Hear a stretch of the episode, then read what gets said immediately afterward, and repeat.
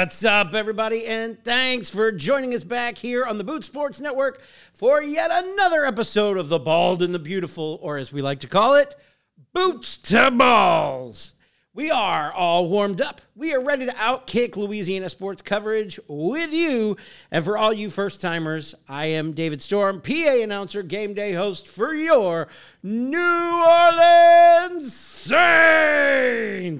And I'm joined, as always, by my partner in crime, the one and only Donald Dunn, your favorite commentator, now officially predictor and aficionado of the dangerous LSU team that we have because it wasn't too dangerous at the end of the game, but it felt dangerous in our hearts. Uh, it, so much to say. So much to say. Before we get into that, if you don't mind, um, I have to pay homage. We kind of left on a bit of a cliffhanger. I threw out there last week. I have a friend who we got into a uh, a friendly conversation of who was going to win. He is uh, his name is Chris Levy. He's a Florida State guy. Uh, he's a Louisiana born and bred, but he's always been a, a lifelong Seminoles fan. He's an alum, and uh, he decided that he was going to weigh in and give us his own analysis. It was nice enough to do so in video format. So, yep, and well, well, it wasn't even that. But before, I, you know, we I put out there we're a little friendly little, little wager, so he had to respond, and I respect that he did.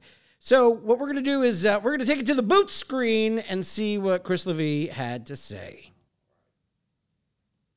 This is your pal C. Levy. As all y'all know, this Sunday night, Florida State, my alma mater, plays LSU. I have 15 family members, just off the top of my head, who attended LSU, and a lot more friends who either attended LSU or cheers for LSU. One of those friends is my old buddy, one of my best friends from childhood, David Storm. He gave me a very nice shout out on his latest edition of his podcast. He had some very nice things to say about me. But he had some very strong opinions about the Florida State LSU game, and I feel the need to respond. David, I love your optimism. I know you're excited about your team, but I feel you're severely underestimating this Florida State Seminoles team. Your partner, Donald Dunn, said this was a fairly potent Florida State offense. Looks like he was struggling to admit that. I laughed out loud when I heard that, with all due respect.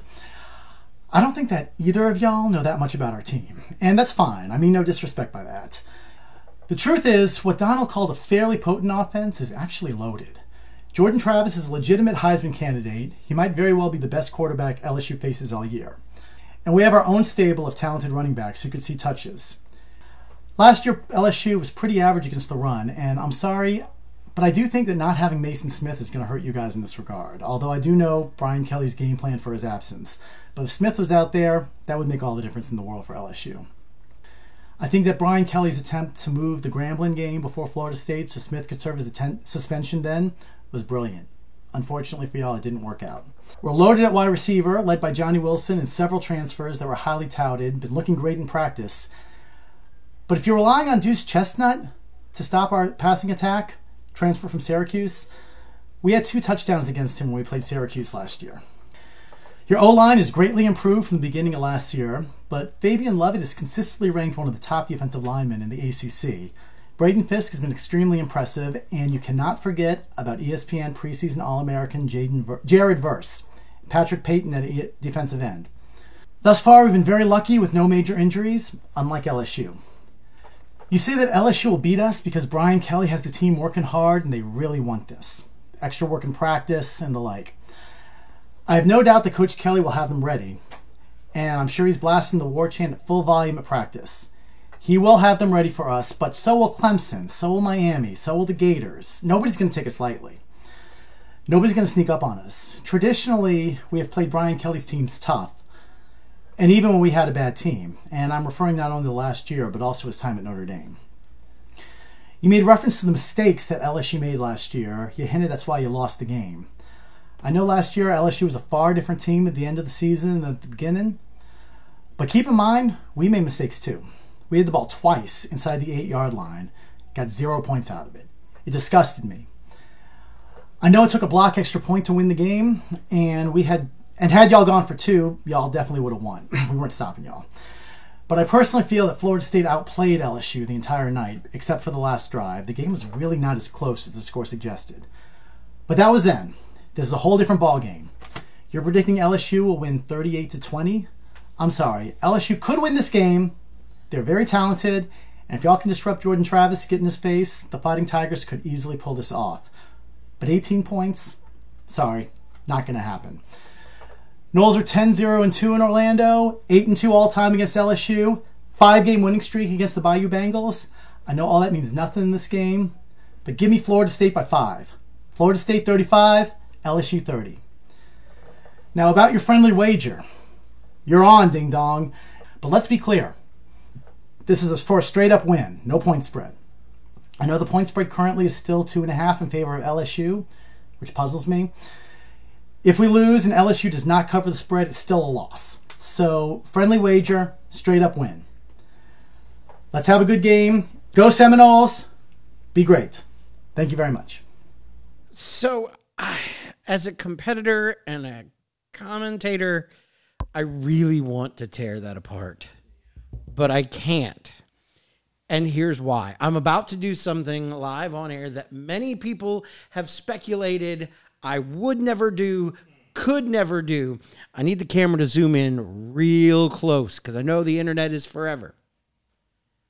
I was wrong. I was wrong. David Storm was wrong.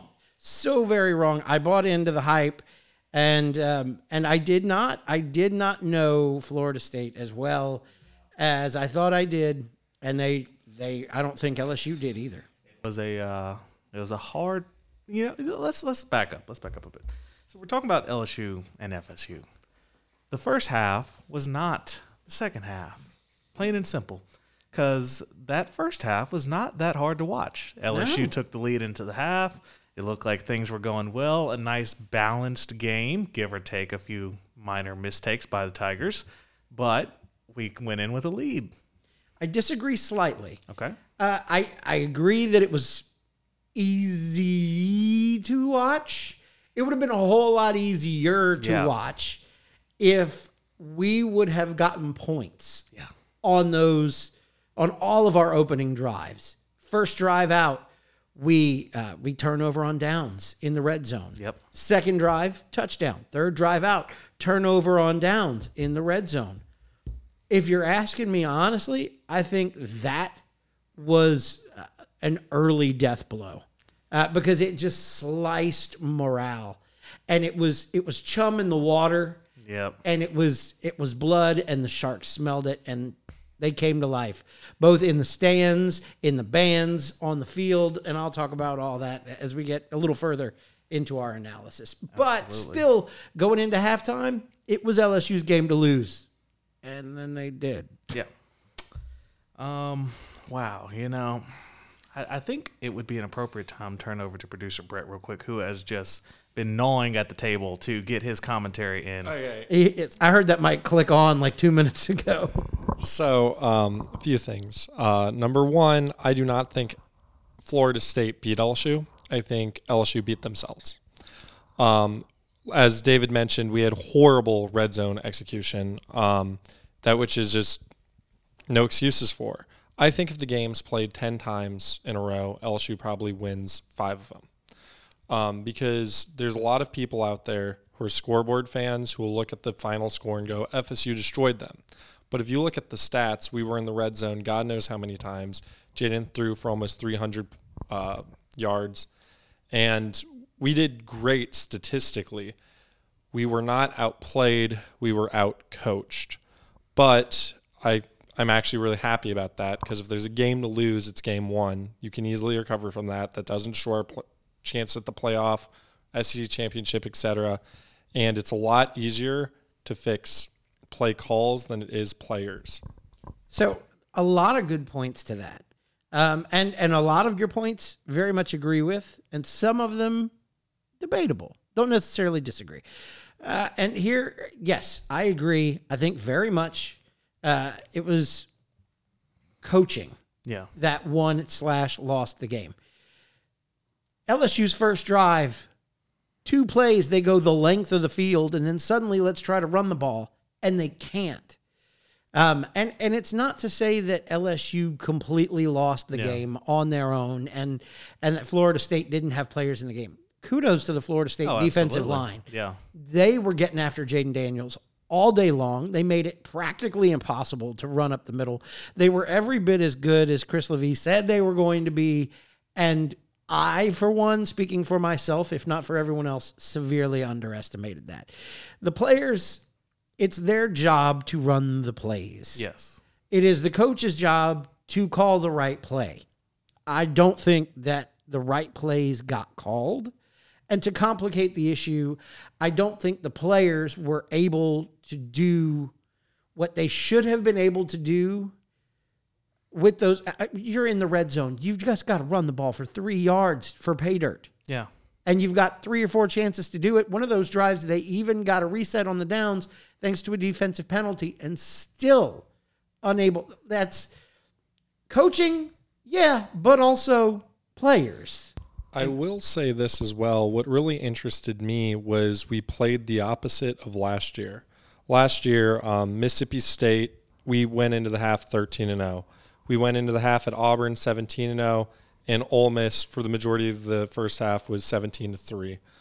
We won every one of those games. We were very much a second quarter team in every game we played, uh, or at least one. And it made me very confused because I was thinking the whole first half, Matt House's defense is a second um, quarter defense, and I meant second half defense, and we never stepped up at the second half. So I just hope that that doesn't happen for future games. Donald, what's your what's your take on Brett's points? You know, as you were watching the second half, I think things got somewhat interesting because you saw LSU's defense not just get outplayed, but overpowered. Um, there were several moments where you would have multiple tackles missed, and I think tackling is one of the main topics of the evening. You know, we can look at it in multiple different ways, but you know, was it the yards after catch? Was it the uh, busted run defense that allowed Florida State to not get you know three to four yards, but then push it deep, get a first down?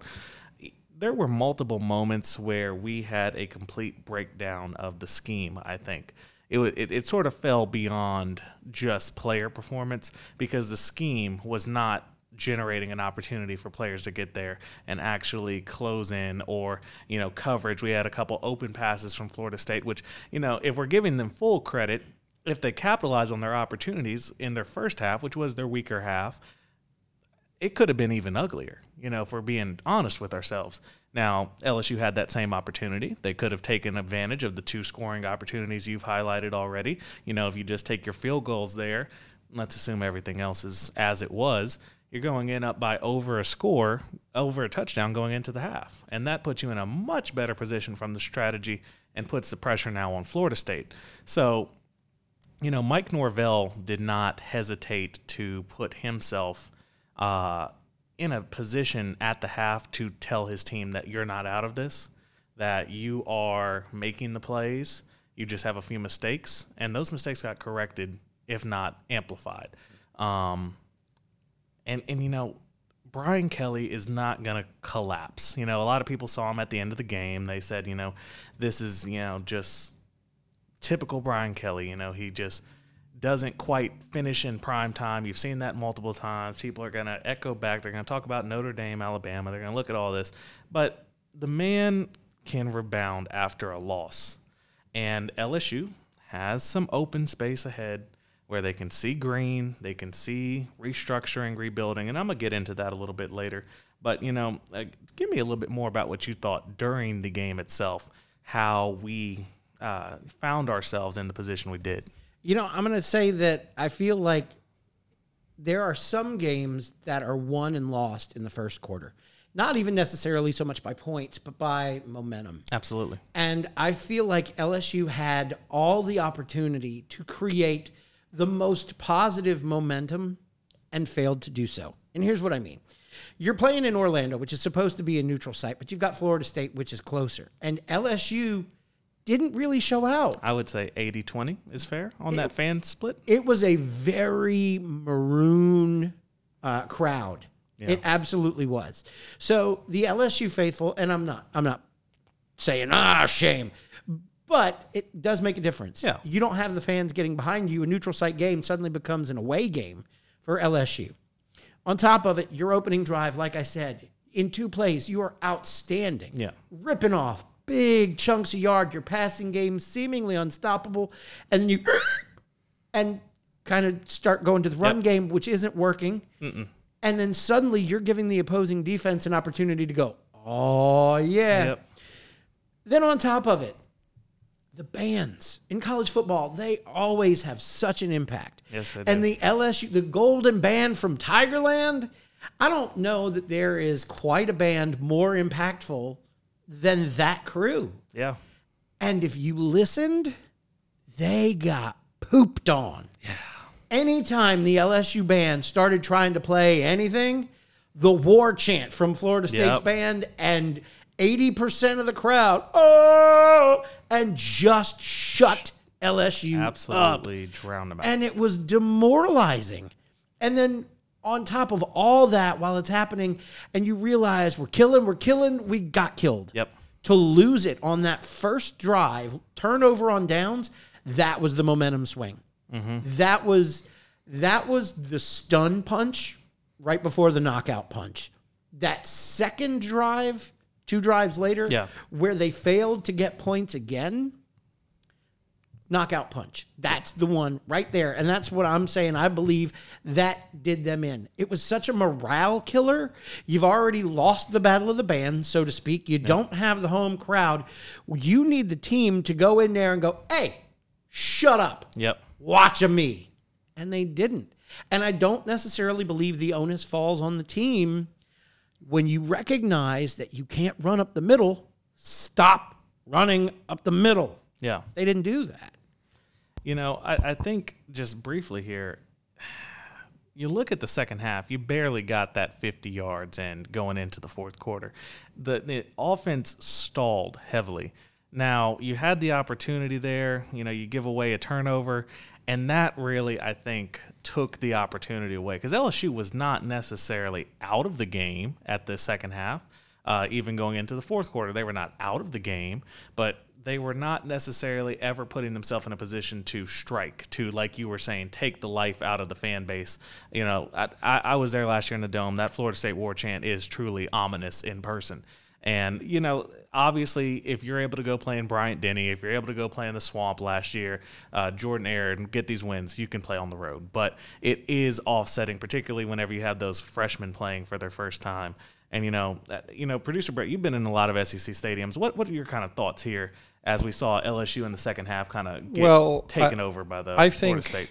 I, I mentioned earlier. I think LSU beat itself. I think that number five moniker made filled a bunch of people's hubris, and I think that's what it was. Because that first drive looked like 2019 energy. I, I even turned to Donald, who I was watching the game with at the time, and was like, "Oh yeah, this is gonna be easy." And then we made it to the red zone, and it was like, "What?" And then I, I'm not gonna go over what Dave said, but I, I will say this much. We were pointing, a lot of people have been pointing fingers, and I'm on a lot of LSU Facebook pages and forums, and it may have been Brian Kelly's fault. It may have been the band's fault. We don't know, but I'll tell you whose fault it wasn't, and that is Jayden Daniels. Everyone is throwing so much hate at Jayden Daniels, and I don't know what more you want from this man. The man yeah, he couldn't run that well because the O line kept crumbling around him. A problem I pointed out last week's episode. Mm-hmm. But a one thing he did was he was throwing great. He was he was shotgunning passes across the field, and our receivers just weren't catching them. And in many instances, they caught them and dropped them. And I just find it incredibly disheartening that people are screaming, "Oh, we need to put in Nussmeier," when we have what I truly believe has a potential being a Heisman candidate quarterback who's doing his best, throwing for more than 200 yards, and somehow people think that's bad. I mean, you take a look at his stats. I have it pulled up here. The man, if you include the yards lost on a sack, which is again the greatest downfall of the college football system, where you lose your running yards on sacks as a quarterback, still put up 64 yards on the ground. Was LSU leading rusher? The man put up 347 yards in the air. Was by far a adequate LSU quarterback if you look over the past, even in the modern era of football. Let's say since Brandon Harris, one of top two LSU quarterback performances. You know, LSU has a lot going on right now, but they do not have a reason to be worried, as in the fan base speaking. You know, we came in today at number 14 in both the coaches and the AP poll. That is within striking distance of New Year's New Year's Six bowl games. That's within striking distance of you know. And I don't want to get anybody upset, but we are still in position to make a playoff run. What you have to do mentally as a fan base and as a team, I believe, is just basically take game one and pretend it was a wash. And you are now starting a brand new season with 11 games to go at the 14th position in the rankings. That is not that hard of a challenge to overcome. We've seen teams shoot up from unranked to be able to get into the top 10, top 5. LSU simply has to do their job. And they have, like I said, a green field coming in the next few weeks. You have a team like Grambling. You have a team with Mississippi State who, you know, we're going to talk about them later, how they performed against Southeastern, but it wasn't necessarily shocking. And particularly if you were watching the first half, I would say that it was a bit of a struggle in some ways. Uh, LSU has the opportunity to rebound and rebuild this team just like they did last year when everyone was very hesitant on Brian Kelly after the loss in the Superdome, and they ended up going to Atlanta. Do I think this team right now should be the favorite to go to Atlanta from the SEC West? No, that'd be silly. But do they lack the talent that prevents them from winning big games? No, not at all. I think LSU can handle their business. They can get there. And, you know, we're going to have to see. You know, it's a weak game this week, but it's an opportunity to learn and an opportunity to test things. And I will say this last thing. Um, I want to mention that people often bring up Notre Dame when it comes to Brian Kelly. And like Dave mentioned, they're like, oh, prime time, Brian Kelly can't make it. Or maybe you mentioned no. But um, Brian Kelly is the GOAT. He has the most wins of anyone in college football.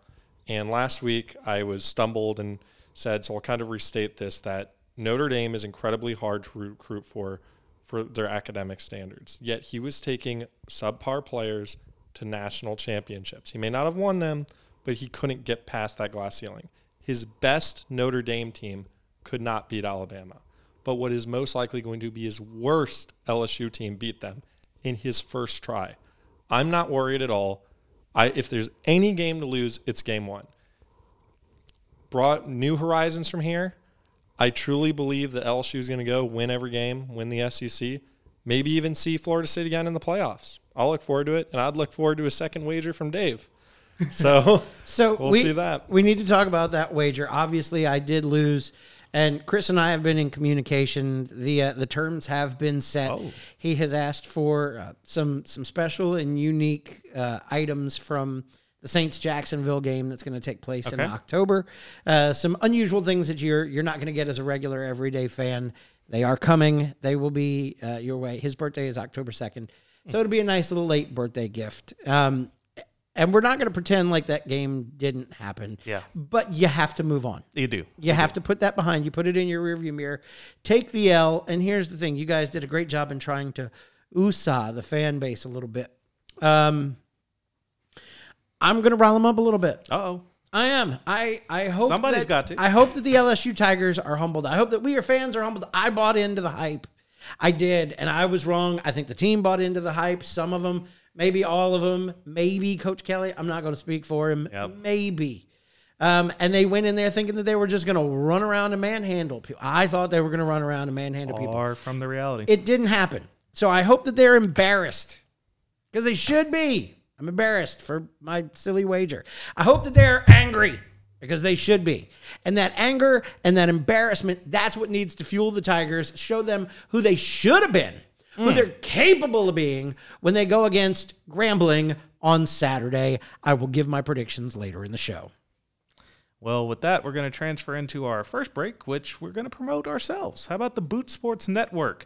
As an early listener to the Boot Sports podcast, you have the opportunity to shape our community.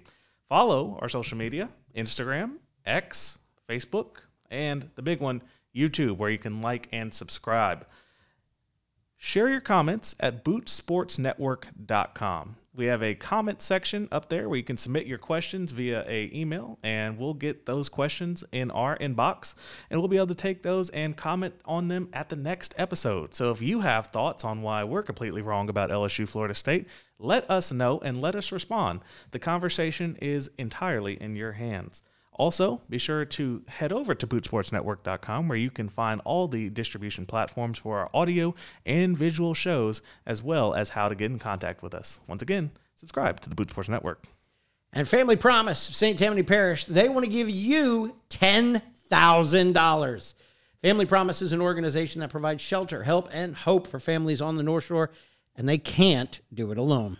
For only $25 from now till December 15th, you can buy tickets for their fourth annual Family Promise raffle.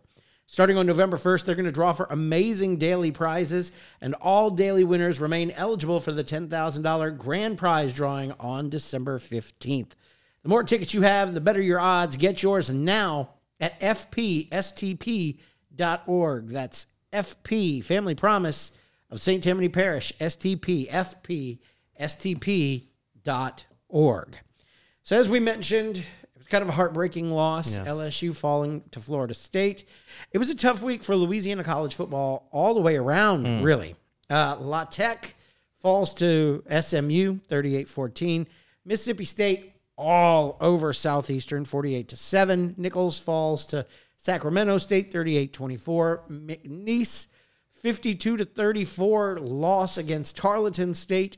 Uh, UL and Northwestern, one was going to have to win, one was going to have to lose. UL, UL wins 38 13. Thankfully, though, Tulane wins against South Alabama, reclaiming Mardi Gras for all 37 Saving the state. And I tell you what, uh, that game was fun to watch. Yes. That Yes. was impressive. Junior quarterback Michael Pratt, outstanding in Tulane's season opener. He went 14 for 15, 294 yards, an average of 20 yards per pass, four touchdowns, no interceptions. The ESPN NCAA passer rating, 346. Wow. That's the NCAA rating, which is a little bit different than I've the NFL rating. I don't think I've seen I, that one. I had to look it up because I honestly thought it was a typo. Yeah. In the NFL, a perfect passer rating, 158.3. Absolutely. So 346, maybe they meant 146, I thought. Yeah. No. There were some quarterbacks in history that finished with passer ratings seasonally of like 161 or Okay. better. Yeah. 346 is a legitimate thing in the NCAA. There is a QB passer rating online. Look it up. Just input the stats and it'll tell you all about it. Impressive. How does that calculate on the NFL scale? I'm glad you asked. Thank you. 158.3. It was a perfect, Perfect passer rating for junior quarterback Michael Pratt. Uh, Tulane looked amazing. Yes, they looked did. polished, precise in all parts of the game. They uh, on offense, especially, they had a wildcat trick play that Oh, yeah. they threw in there. Uh, almost a little end around, not quite a flea flicker. Ended up getting back to Pratt, who lined up, took took the pitch, one two drop throw, Yeah. dime, forty five yard touchdown to Jha'Quan Jackson. That touchdown tied the Tulane all time passing touchdown record for Pratt, who is a junior in his first game of his junior season. Tied that record. Uh, Tulane was poised to score again with a first and goal from the South Alabama three yard line in the final minute of the game, leading 37 17. Despite it all, season debut, battle for Mardi Gras, as easy as it would have been, the knowledge of knowing that even if they made a tragic mistake, it would not have cost them the game. Coach Willie Fritz sends out victory formation instead of letting um, instead of letting Pratt take the shot, break the record. Throughout the game, the commentators at multiple times mentioned the potential for Michael Pratt to be in the running for Heisman consideration. Right now, he's not even in the top five no, I wouldn't in the odds lines. Um, so, I have some questions for you. You watched the game. I did. You saw how well Tulane was performing, especially in the second half. They owned South Alabama. Yes, absolutely. Why not let him break the record in the debut? You know, I think what they're probably thinking there is honestly, you got to preserve your best asset. He did take a pretty big shot during that game and, you know, thankfully was able to get up and keep going. You know, I think you had to just sort of play the cautious ear there. It's game one. Tulane's in a, in a position for a very special season. You know, they don't want to risk anything, and they already handled business by the end of the game for what it was worth. You know, there was no uh, doubt in their mind at a 20 point victory. That sounds good to them. Uh, playing that sort of you know unique spot Saturday night in Yulman, not going in uh, maybe an earlier day or something like that with a big game coming up the next week. So you know they wanted to make sure all their best assets were prepared and ready for their next upcoming game. So you know, you know, I like to play devil's advocate. I asked you that question with an answer prepared. So it would be easy. It would have been very easy for Michael Pratt to take that shot. Going in there, they were first and goal from the three yard line. He was limping, but he did have some nice plays in extending that drive. It would not have been difficult for him to, okay, run the ball, run the ball. Ooh, pass, touchdown, easy. You've got Ole Miss coming up. Tulane stayed at 24 in the AP top 25 poll, which I think is a travesty. Ole Miss jumped a spot. They went from 22 to 21. So now, technically, Tulane are dogs in this one. Uh, they are I, they are not favored. It, I think it's going to be close, uh, and honestly, I think Tulane's going to do better. The game is going to be at Yulman. And what did I say about the LSU game? You got to have momentum. You got to have the crowd. You got to give the people what they want. And watching Michael Pratt in the opening drive against Ole Miss in a top 25 showdown break that record, crowd's going to go nuts. That's the kind of momentum that Tulane is going to need to carry them through that game. And if that is the reason why Coach Willie Fritz decided to do that, if he was even thinking that far in advance, golf clap and kudos to you, Coach. Uh, I love that. I love the thought of that. Should Michael Pratt be in Heisman contention conversation? I think so far it's a bit early. You know, you're looking at a G5 team, even though they're a top 25 team, and you know, as many of us will discuss, are they a contender for the big one at the end of the year? Who knows? But you know, I think if he plays this well at the midpoint of the season, not saying every game's going to be a perfect passer record, but you know, if he's let's say top 20 overall in stats and Tulane's still undefeated, his name is going to come up. Um, and will he be able to creep past some of those big schools, the blue bloods of college football? I can't necessarily say yes or no yet, but I don't see why you don't start mentioning his name. And you know, if we're looking at his name still in December, I think he's uh, my He's a junior. If he doesn't get into Heisman conversation this year, Tulane has another year like they had last year, double digit wins, big bowl game win. Is he in the conversation next year if he has the same kind of production this year or better than he had last year? I believe he is draft eligible. And then you start getting into the conversation does he stick around for another year as a junior? Um, I think if he chooses to do that in this NIL era. And honestly, as a New Orleanian, if you are thinking about making NIL deals with some Tulane players, I think you know which one to pick. Um, yeah, I think he could. I think he could. Now, um, it's going to be a lot to ask Tulane to put on basically 20 straight wins if they're going to keep this going for multiple years. But as long as they still have their coach and they still have uh, Michael Pratt. Yep. They could. Tulane remains at 24 in the AP top 25. Fair or unfair? I think they could have moved up a spot. Um, we did see Clemson go beneath them. I don't know if it was appropriate to put Colorado ahead of them. That was my biggest uh, gripe, I would think. Colorado did have an impressive showing. Coach Prime's debut. Uh, you have 80 new people over there. It was nobody expected them to do what they did against the contenders for the national championship in TCU. So hats off to Coach Prime and, and everybody in Colorado. Um, does Colorado deserve to be on the list? Yes. yes. Do they deserve to be ahead of Tulane? Ah, I don't. Maybe. Maybe. Maybe, Maybe a spot ahead. Yeah. Um, but Tulane definitely should have moved up. Um, you had a lot of SEC teams that were nationally ranked who moved up because they had cupcakes that they squashed. Yeah you had a couple of underperformers um, who either stayed where they were, moved up. Of course, LSU moves down, Florida State moves up. I think Tulane should have moved up. I think they, sh- they should be at 22 to 23. I think 24 is, is a little too low. I think that's some baloney, personally. Um, just me. We're going to take a moment. We're going to kick it around the boot when we come back here in just a little bit.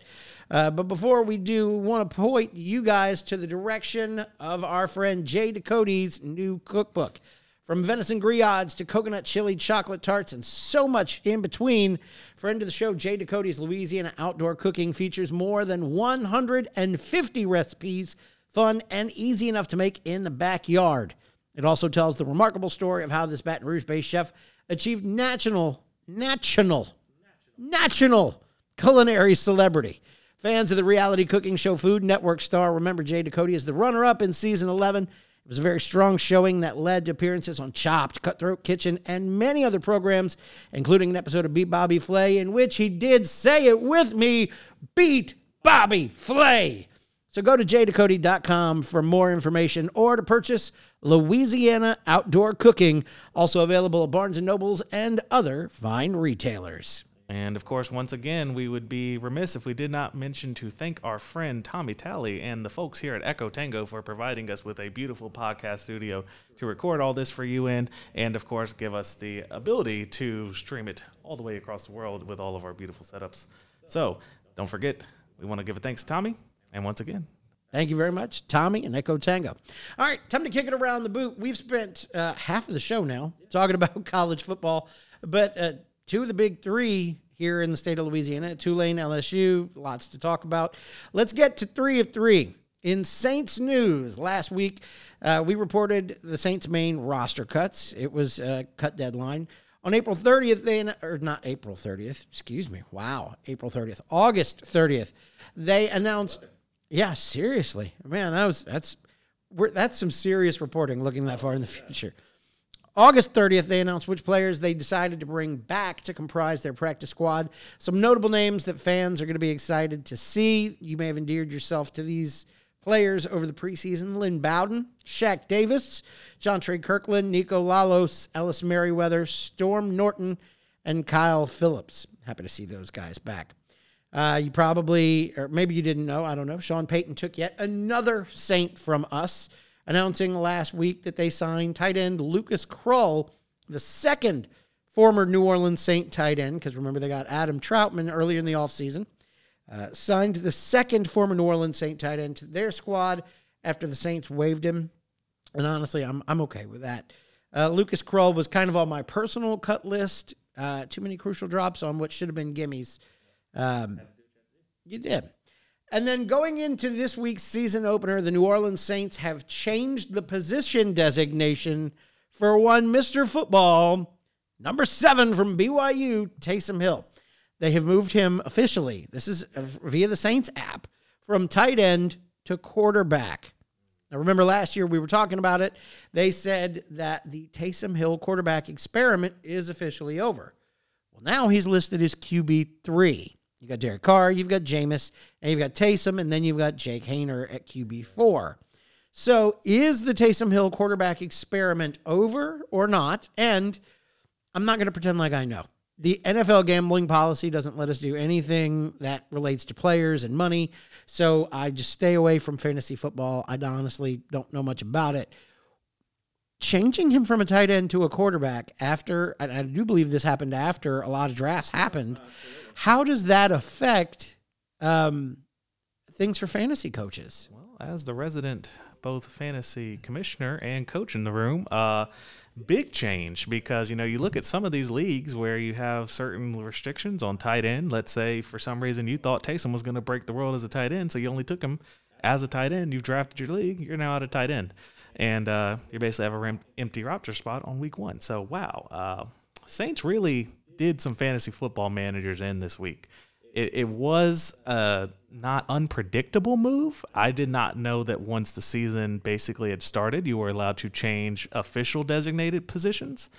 I, I understand that uh, Jameis is on the injury report this week, questionable with a wrist injury. So it would make sense that the Saints are basically elevating a quarterback. However, you didn't think that they would elevate a tight end to quarterback. So you know, we'll see how that goes. If that's a permanent thing for the rest of the season, is it a one week experiment just to basically meet some minimum, maybe? Um, you know, the Saints leave us scratching her head again. That is an excellent point. I did not even think to consider that point. Of course, we all know what Taysom Hill is capable of. Um, but with Jameis being questionable on the the uh, the injury list, the inactive list, uh, if God forbid something should happen to Derek Carr, do you jump Jameis, who's questionable, may not play, and go right to Jake Haener against the Titans? No. Having Taysom Hill there, but do you need to designate him as a as a quarterback to do that, or could he just be the tight end under center? You know, I'm not gonna say with 100% certainty. I understand the new NFL third quarterback on on game day policy, but that might have something to do with it. And honestly, if all goes well, unless we see Taysom playing a Taysom play where he's the quarterback, we should not have to worry about him taking significant snaps on this team with two very competent quarterbacks at both the starter and backup position. So I will say this again, admitting that I don't really know much about fantasy football.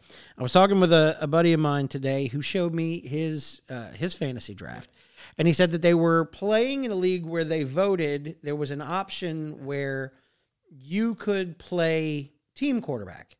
So basically, if you drafted uh, Derek Carr, you wouldn't just get Derek Carr, you would get the entire Saints quarterback bench.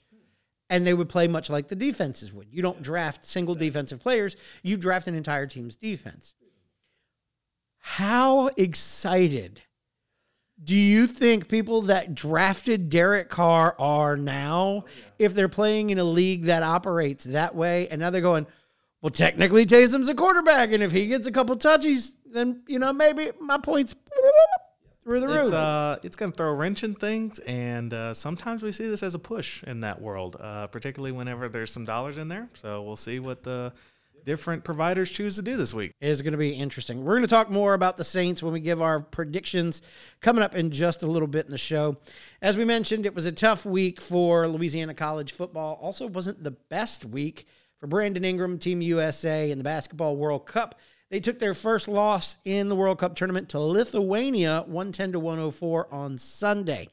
Now, while we've spent a lot of time focusing on Pelican Brandon Ingram being part of Team USA, should also be noted that the Lithuanian team, which was eliminated from the tournament in the very next round, was led by seven foot tall Pelican center Jonas Valanciunas, who we have uh, levied fair praise upon.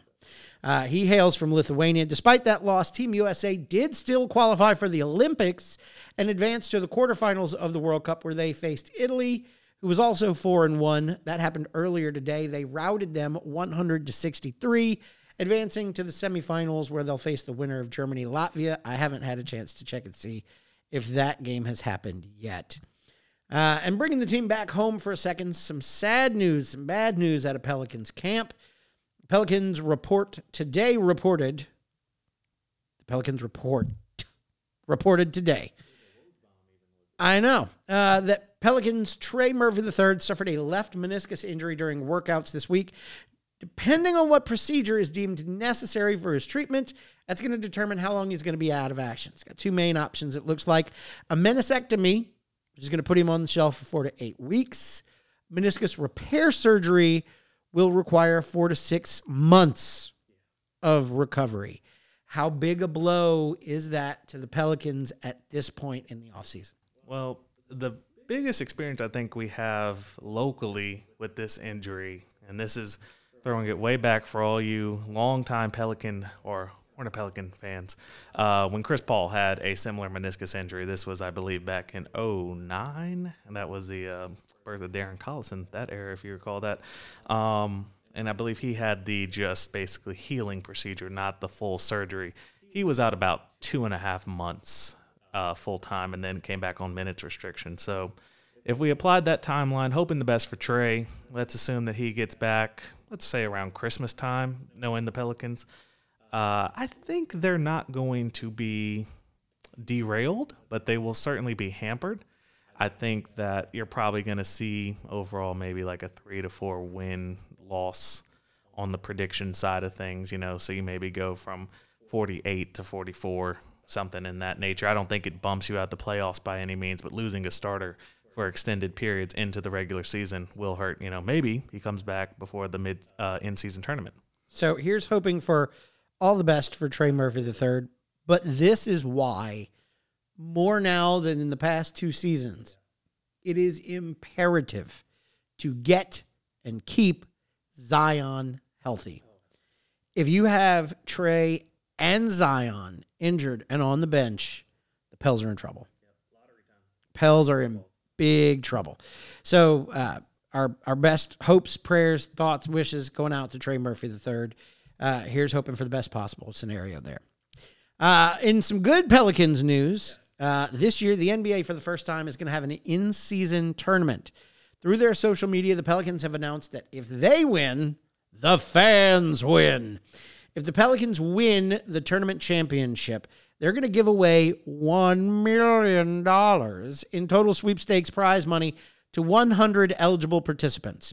They say that to enter to win, all fans have to do is just attend one Pels in season tournament home game. Uh, for more information on that, because the in-season tournament is a brand new thing, fans should check out pelicans.com slash IST. It, it should be, and I believe it will be. All right, so that is us kicking it around the boot. Got to take a moment to look back, look at our predictions from last week, and uh, look ahead to see how we think we're going to do. Uh, and we're going to name an, a weekly winner. Now that we've got games kicking off, I think this will kind of be fun to see where we're at, what our what our record is. Uh, Tech versus SMU. I said 56-23 SMU. You said 45-28 SMU. Neither one of us really gave uh, La Tech a chance in this one, and we were both right. SMU 38 to 14. You were closer with your prediction on that one. One point to Donald. Southeastern versus Mississippi State. I really wanted to see our boys line up. I really gave them the benefit of the doubt. And uh, I really need to learn to listen to people. Uh, both you and Chris tried to tell me, and I was like, not going to hear it. Uh, you said Mississippi State 52 to 10, and you were easily closer. It was Mississippi State. It was a rout 48 to 7. Bing. Two points, Donald, on that one. ULL, the Raging Cajuns taking on Northwestern. I said UL 44 to 10. You said 35 to 7. We thought it was going to be big. UL ends up winning 38 13. We're both right. We're both off by nine points. Ding ding, point for each of us. Donald's up 3 to 1. Tulane versus South Alabama. I said 31 24. You said 30 to 27. We were both pretty close on this one. Uh, I was just a smidge closer. You were off by 17. I was off by 13. Point me, Donald 3, David 2. LSU to Florida State. Uh, we were all off in this one, thinking that LSU was going to be the winner. So, uh, while none of us picked the correct team, we got to go off a point differentials. And we're bringing producer Brett back in for this one because this was the only game he chimed in with predictions for. I said LSU 38 to 20. Producer Brett had a couple of predictions, the first of which was his NCAA simula- sim- simulation. And I've got to ask so you often read stories, producer Brett, where like they use Madden to simulate how the NFL season is going to go and it is 100% computer simulated. It's not some like game expert playing against another game expert or playing against the computer. How is your simulation run? Well, um, there's a few difficulty modes in NCAA 2014 for the Sony PlayStation 3, and the with the easiest being freshman difficulty and the hardest being Heisman. So what I do is I boot up the game, I put on Heisman difficulty. I don't choose season, I choose exhibition. I choose the stadium the game's being played in. Um, uh, so for the last prediction, I chose whatever it, the name escapes me, but the UCF field, and then I um, Camping World, Camping World Stadium, and then I uh, basically play. I uh, I choose LSU, and I choose um, basically when a play starts, whether you're playing offense or defense, you can choose different playbooks. Like you can choose like, okay, am I going to throw or am I going to run? And then from there, you can choose shotgun for. Um, you can choose like goal line formations on defense. You can choose blitzes. You can choose nickels, dimes, whatever, and then you can even make your own plays, and that's what I do. So you actually play the game against the computer, hardest difficulty mode, Correct. with all of the the parameters equaling what the game parameters would be. Yes, and it should be noted that the game stopped officially updating rosters in 2014, but fans have who are crazier than I make stats with like using the current stats for the seasons and stuff and fan update it every year and that's what I'm currently using. It's honestly a breathtaking process how they go through every single roster and reevaluate every single roster and add the names. Yeah. And Okay. So in your NCAA simulation, you picked LSU to win 38 to 28, which was close to my prediction. Uh, the brain of Brett said 27 14, which is funny because you play the game, which is also run by the brain of Brett. Whatever. I'm not going to get into it.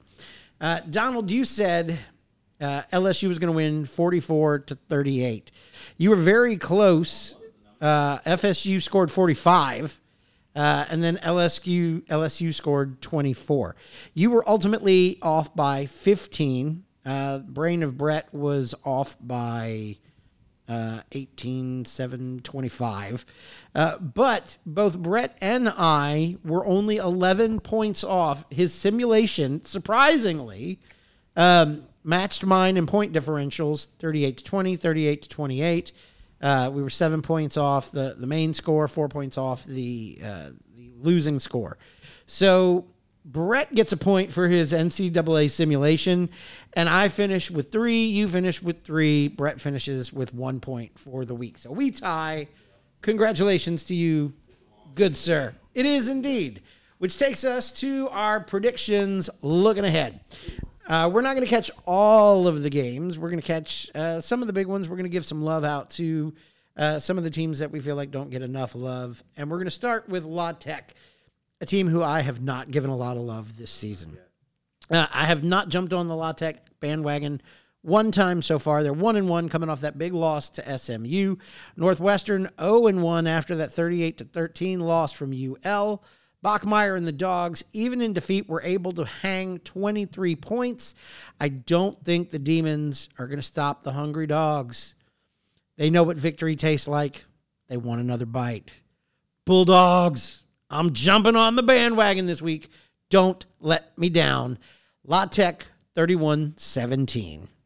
So uh, this one's up there at Joe. This is not being played out in uh, good old Natchitoches, but yeah. So looking at Bulldogs and Ruston, I feel like that gives them a distinctive home advantage, and with the way they've been playing, get a chance to really stretch that offense, give them a chance to play a little bit more freely than they have at a previous conference game, and then their premier uh, out of conference game. I think going to see the Bulldogs really put on a show here. I'm going to go a little bit higher scoring. I'm going to go 38 to seven.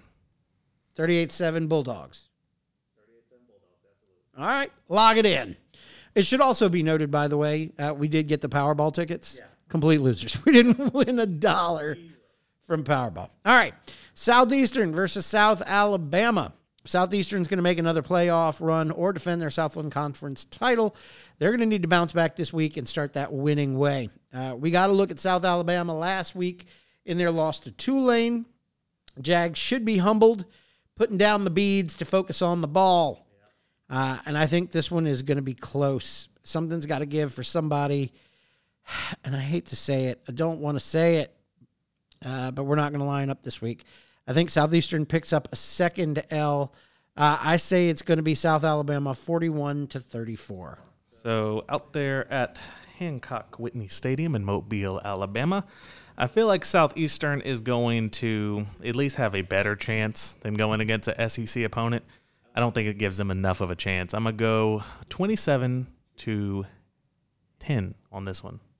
27 to South Alabama Jaguars. All right. Moving on. Southern hosting Jackson State. This is a big FCS rivalry game. Southern is looking for their first win of the season, lost a close one to Alabama State 14 to 10. Jackson State one and one currently after last week's loss in the Orange Blossom Classic against FAMU, 28 to 10 there. They did have a week one or week zero win against South Carolina State, 37 17. It's a rivalry game. It's all going to come down to who wants it more. The rivalry games are always close, and not always, typically, usually. I think it's going to stay close. I think Southern wins this one at home 21 17. So we saw both Southern and Jackson State fail to really move the ball last week, both scoring 10 points. I think that changes this week. We're going to see a little bit more on the point side of things. I'm going to go 35 to 27. But I'm going to go Jackson State. I don't see Southern pulling it out at oh. home. I hate to say it, you know. I'm a I'm a child of a Southern alum, but I can't do it. I think uh, Jackson State has this one. All right. McNeese gets to figure out what SEC power is all about, even though they're facing Florida, not one of the SEC's most powerful teams at the moment. This one's going to be in Gainesville. Both teams winless. Honestly, neither one looks like they're going to have a strong year based on last week's performances. And as much as I want to say state pride, I don't think McNeese is ready for the SEC.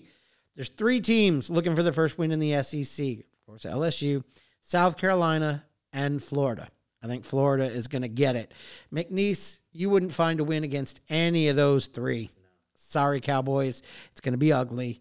Uh, pack a lunch. Florida, 34 to 3.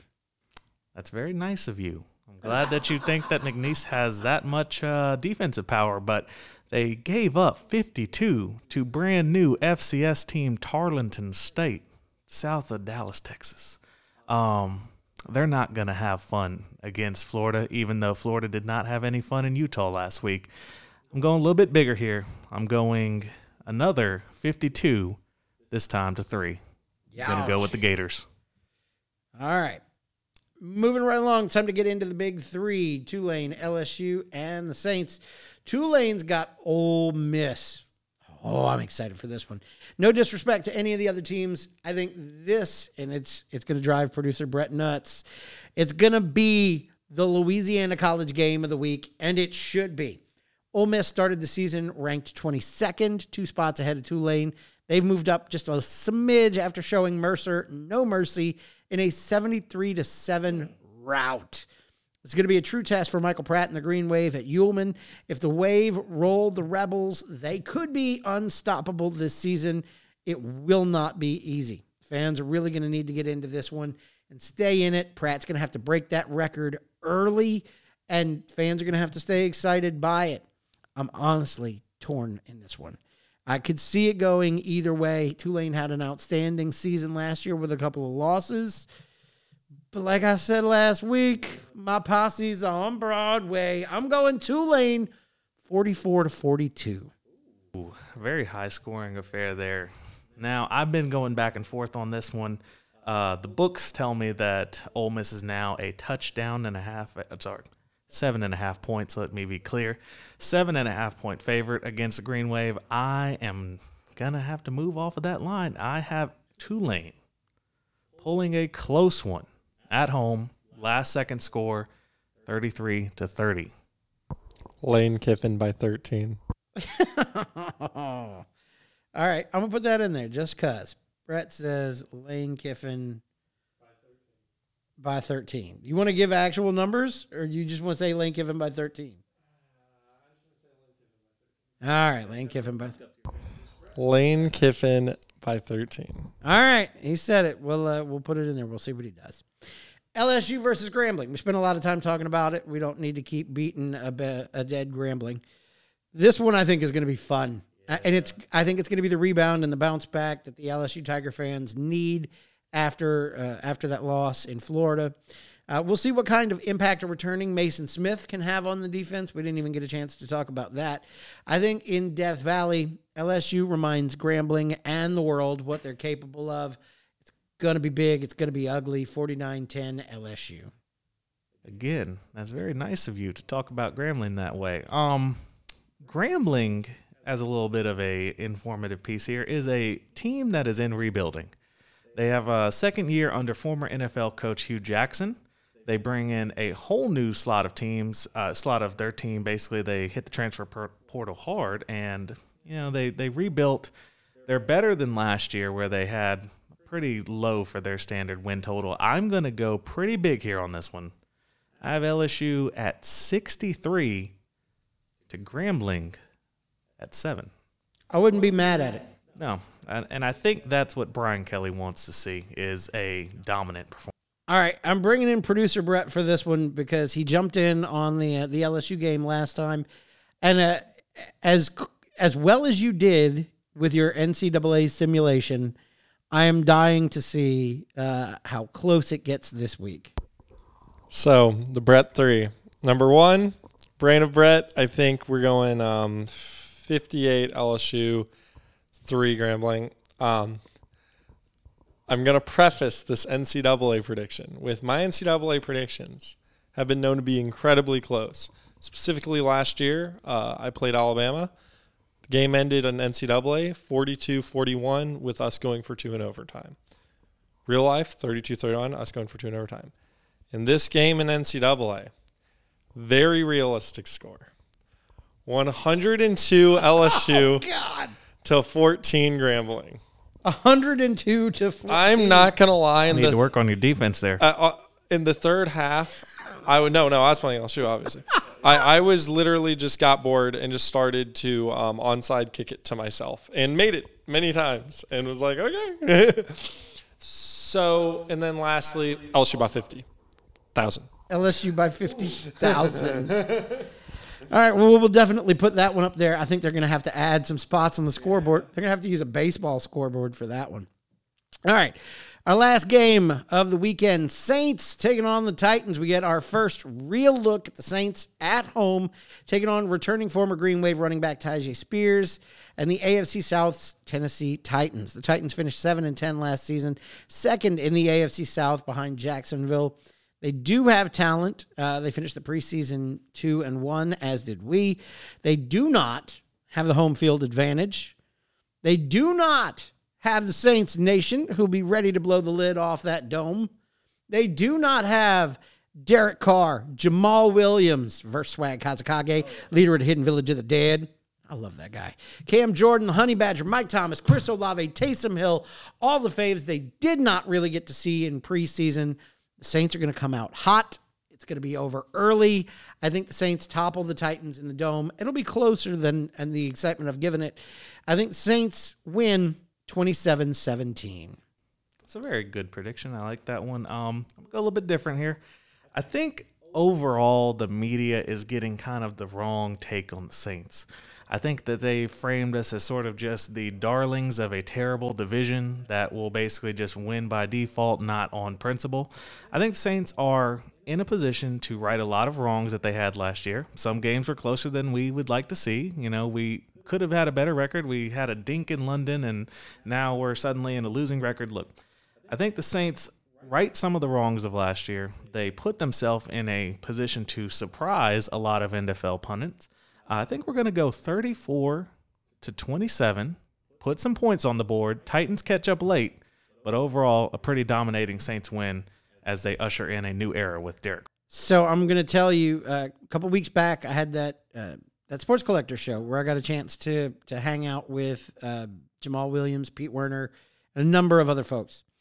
Uh, and one of the sentiments that uh, I heard out of the mouth of Jamaal Williams that uh, and and he's echoed it in numerous press conferences. That has also been echoed uh, by a number of players through my anonymous source. There is a huge chip on a lot of people's shoulders. Jamaal Williams, mad, mad at Detroit. Felt super disrespected, not wanted, is excited to be here because he felt wanted. Derek Carr, same thing. Super disrespected by Las Vegas. And the team wants to bring Derek Carr back to Las Vegas so he can sit back in front of the old hometown fans in the Super Bowl and go, You could have had it. You could have, but you didn't. The Saints are going to be playing with chips on their shoulders, something to prove. It's going to be fun to be a Saints fan this season. So, with that, one final prediction. How do the Saints do this season overall? 17 games. How do they do? I'm going to take something that's not too crazy because I know there will be challenges. You're integrating a lot of new pieces into the offense. You're without Alvin for three games. I'm going to be realistic. I'm going to take Saints at 10 and 7, first in the South. 10 and 7 NFC South champs. I'll even go a little bit further. I'm going to say third overall. Third in the NFC. Third in the NFC. Oh, okay. Third seed. Third seed in the NFC with a 10 and 7 record. You know, I think 10 oh, wins in third seed. Yeah. I tell you what, that would mean that NFC South isn't going to be the junk. I love it. I agree with you. I think the Saints will be the NFC South champs. Will they make it um, to the third seed? I, I don't know. There's a lot of really strong division champs out there. Uh, I say 11 6, and I've been saying that Okay. for a while. Um, I think the Saints are more than capable to win 11 games. It's definitely going to be a double digit win season. right. If it's not, Ooh. Oh, there's going to be some people on the hot seat, I think.